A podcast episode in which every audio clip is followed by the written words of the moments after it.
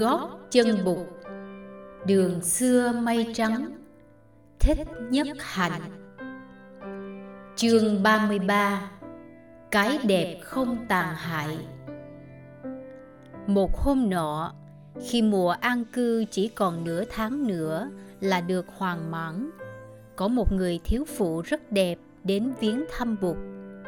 Người thiếu phụ này đi xe sông mã hai con ngựa đều trắng và xe cũng sơn màu trắng thiếu phụ bước xuống xe cùng với một chàng con trai khoảng 15 hay 16 tuổi. Thiếu phụ trang sức cực kỳ lộng lẫy và dáng đi rất quý phái. Tại cổng tu viện, bà gặp một vị khất sĩ trẻ tuổi và hỏi thăm về Bụt. Vị khất sĩ này hướng dẫn bà và cậu thanh niên đi đến tận túp lều của Bụt. Bụt không có đó, người đang đi thiền hành. Vị khất sĩ mời thiếu phụ và cậu con trai ngồi xuống trên hai chiếc ghế tre đặt trước sân tịnh xá. Chiếc ghế thứ ba là để Bụt ngồi. Một lát sau Bụt về tới, cùng với Kaludaji, Sariputta và thầy thị giả thiếu phụ và cậu con trai cùng đứng dậy vái chào người. Buộc mời hai mẹ con an tọa. Người cùng ngồi xuống chiếc ghế đặt sẵn cho người. Người biết đây là ca nương, Ambapati, và cậu con trai là Chivaka. Kaludaji chưa bao giờ thấy một người đàn bà đẹp như thế và duyên dáng như thế.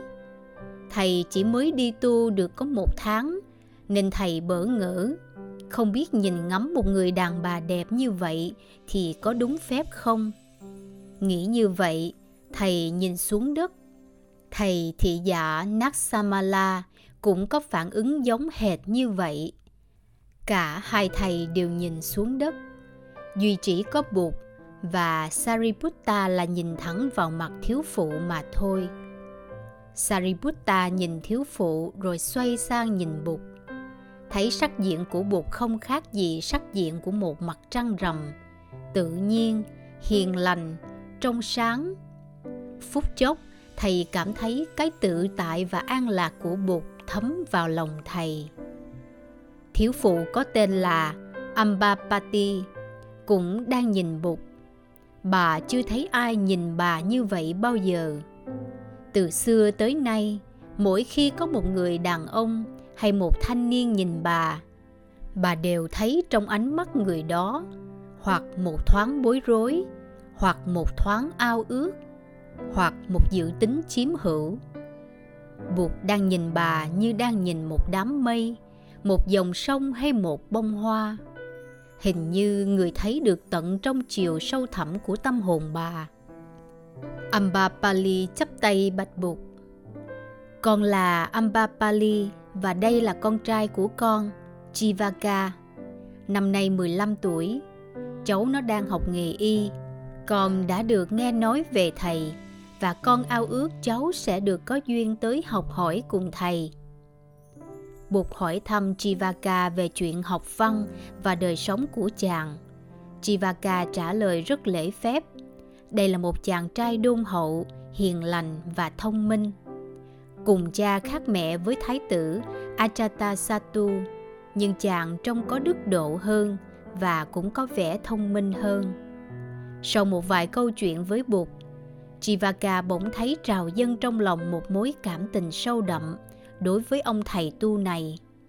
Chàng tự hẹn là sau khi học xong nghề thuốc, chàng sẽ xin ở gần bên Bụt Ambapali đã tưởng rằng Bụt chỉ là một ông thầy tu nổi tiếng như những ông thầy tu nổi tiếng khác mà bà đã gặp. Nhưng không, bà chưa từng gặp một người nào như Bụt. Bà chưa từng thấy ai có cái nhân cách như nhân cách của Bụt. Cái nhìn của Bụt hiền diệu làm sao? Bà có cảm tưởng là bà không cần than thở gì với Bụt, mà Bụt vẫn thấy và hiểu được những niềm khổ đau sâu kín trong tâm bà được nhìn bụt và được bụt nhìn như thế, bà đã thấy vơi bớt rất nhiều nỗi khổ. Một giọt nước mắt ứa ra trên khóe mi bà. Bà nói, lạy thầy, đời con khổ lắm. Tuy rằng con không thiếu thốn gì trên phương diện tiền của và vật chất, nhưng con chưa bao giờ có được một niềm tin. Hôm nay là ngày sung sướng nhất của đời con. Ambapali là ca nhi, nhưng nàng không hát cho bất cứ ai muốn nghe nàng hát. Những người mà nàng không ưa hoặc nàng nhận thấy thiếu phong độ và tư cách, thì dù có đem đến cả trăm vạn đồng, nàng cũng từ chối. Từ năm 16 tuổi, nàng đã gặp một cuộc tình trắc trở. Sau đó, nàng đã gặp vua Bimbisara khi vua còn là thái tử có những người trong triều đã không muốn hoàng gia công nhận Chivaka là con của thái tử. Họ nói, Chivaka là con hoang mà thái tử bắt gặp ở trong một cái thúng để ở bên vệ đường. Điều này cũng đã làm cho Ambapali đau khổ. Nàng đã gánh chịu rất nhiều khổ đau vì ghen ghét và vì thù hận. Nàng trân quý tự do như bảo vật duy nhất còn lại trong đời cho nên từ ấy đến nay, không ai và chưa ai trói buộc được nàng. Bục dậy, nhan sắc cũng chịu luật sinh diệt và cũng sẽ tàn phai như bao nhiêu hiện tượng khác. Của cải và sự giàu sang cũng vậy, chỉ có niềm an lạc và cái tự do công phu quán chiếu đem tới mới là niềm vui chân thật mà thôi. Này Ampapali đã đến lúc con phải tập đời sống tỉnh thức an lạc. Phải trân quý từng phút giây còn lại của đời mình. Đừng lãng phí chúng trong sự vui chơi quên lãng. Điều này rất quan trọng cho con và cho chivaka. Rồi buộc dạy cho Ambapali cách tổ chức lại đời sống hàng ngày, cách hành trì năm giới, cách thở, cách ngồi, cách sử dụng thì giờ, cách cúng dường và làm việc phúc thiện. Ambapali sung sướng ngồi nghe những lời dạy quý báu của Bụt. Cuối cùng, trước khi từ giả Bụt, bà nói Tại ngoại ô thành Vesali, con có một vườn xoài rất mát và rất thanh tịnh. Còn mong có ngày đi hoàng hóa ngang đó, Bụt và chư vị khất sĩ sẽ ghé nơi ấy để nghỉ ngơi đây sẽ là một vinh hạnh lớn cho con và Chivaka. Kính xin Đức Từ Bi hoan hỷ nhận lời cho con. Bụt mỉm cười nhận lời. Ambapali đi rồi, thầy Kaludaji xin phép được ngồi xuống bên Bụt. Thầy thị giả cũng mời Đại Đức Sariputta ngồi xuống trên chiếc ghế còn lại. Còn thầy thì vòng tay đứng hầu sau lưng Bụt một số các vị khất sĩ đang đi thiền hành gần đấy. Thấy khung cảnh ấm cúng cũng ghé vào. Đại đức sariputta mỉm cười nhìn kaludaji rồi nhìn thầy thị giả naga samala cuối cùng thầy hỏi bụt, lạy đức thế tôn, người tu hành nên có thái độ nào đối với nữ sắc? Cái đẹp nhất là nữ sắc có phải là một trở ngại cho công phu tu tập không? Bụt mỉm cười. Người biết Sariputta hỏi câu này không phải là để cho bản thân thầy, mà là cho các thầy khác. Người nói, Các vị khất sĩ, tự tính của vạn pháp vượt ra ngoài ý niệm đẹp và xấu. Đẹp và xấu là những ý niệm tạo ra do tri giác và nhận thức dung thường đứng về tục đế mà nói, ta thấy có đẹp và có xấu. Đẹp và xấu tùy thuộc rất nhiều vào cơ cấu của năm uẩn. Đối với con mắt của người nghệ sĩ, cái gì cũng có thể đẹp và cái gì cũng có thể xấu. Một dòng sông, một đám mây, một chiếc lá, một bông hoa, một tia nắng sớm hay một buổi chiều vàng đều có thể có cái đẹp riêng của nó những bụi tre vàng xung quanh đây cũng có những vẻ đẹp riêng của chúng nhưng chưa có cái đẹp nào có thể trói buộc và làm tiêu ma trí khí của một kẻ nam nhi bằng nữ sắc tham đắm vào nữ sắc rồi thì trí nguyện có lớn lao đến mấy và sự nghiệp có lẫy lừng đến mấy cũng có thể bị tàn hại. Vì vậy, tôi muốn căn dặn quý vị hãy cẩn thận đối với nữ sắc. Đối với những người đã quán chiếu và đạt đạo, cái đẹp vẫn là cái đẹp. Những vị đã đạt tới giải thoát và tự do, họ không còn bị cái đẹp hay cái xấu khống chế nữa. Không phải là họ dững dưng không thấy cái đẹp. Sự thực là họ không bị nô lệ cho cái đẹp.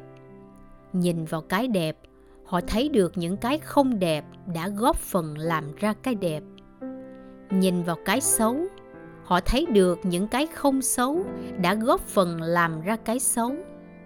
Họ thấy được tính cách vô thường của vạn pháp, đẹp cũng như xấu. Vì vậy, họ không bị cái xấu làm cho chán nản, cũng không bị cái đẹp làm cho đam mê. Đối với những người tu hành chưa đủ công phu quán chiếu, chưa có được bản lĩnh nhận thức, tôi muốn khuyên họ đừng gần gũi nữ sắc những vị này phải để hết thì giờ vào việc học hỏi và thiền tập. Chỉ có một cái đẹp không bao giờ tàn hoại và không gây khổ đau, đó là lòng từ bi và tâm giải thoát. Từ bi là thứ tình thương không có điều kiện và không cần sự đền trả. Tâm giải thoát cũng là thứ tâm không thối chuyển. Như con gà con một khi ra khỏi vỏ trứng rồi, thì không còn chung trở lại nằm trong vỏ trứng nữa. Đã không còn lệ thuộc vào điều kiện, cho nên cái đẹp của lòng từ bi và tâm giải thoát là cái đẹp chân thực, là niềm an lạc do cái đẹp ấy cống hiến. Cũng do đó mà là thứ an lạc chân thực. Này các vị khất sĩ các vị hãy tinh tiến mà thực hiện cho được cái đẹp ấy Kaludaji và các vị khất sĩ đều có mặt, rất sung sướng được nghe lời Bụt dạy mùa an cư đã được hoàn mãn Bụt cho gọi Kaludaji và Channa và đề nghị hai người về Kapilavatthu trước một tháng để báo tin là Bụt sẽ về. Kaludaji lĩnh mệnh. Ngày ngày hôm đó, thầy và Channa chuẩn bị cho chuyến hồi hương. Kaludaji đã trở nên một kẻ xuất gia, có đủ uy nghi của một vị khất sĩ rồi. Ông nghĩ thế nào khi về tới quê nhà, ông cũng sẽ làm cho mọi người ngạc nhiên. Ông vui mừng vì được giao trách vụ về báo tin mừng. Nhưng ông cũng tiếc là thời gian được học hỏi với Bụt tại Trúc Lâm còn ngắn ngủi quá. Hết chương 33 Cái đẹp không tàn hại Kính mời quý khán thính giả đón theo dõi phần tiếp theo. Chương 34 Mùa xuân đoàn tụ Qua phần trình bày bởi giọng đọc Liên Hồng Phúc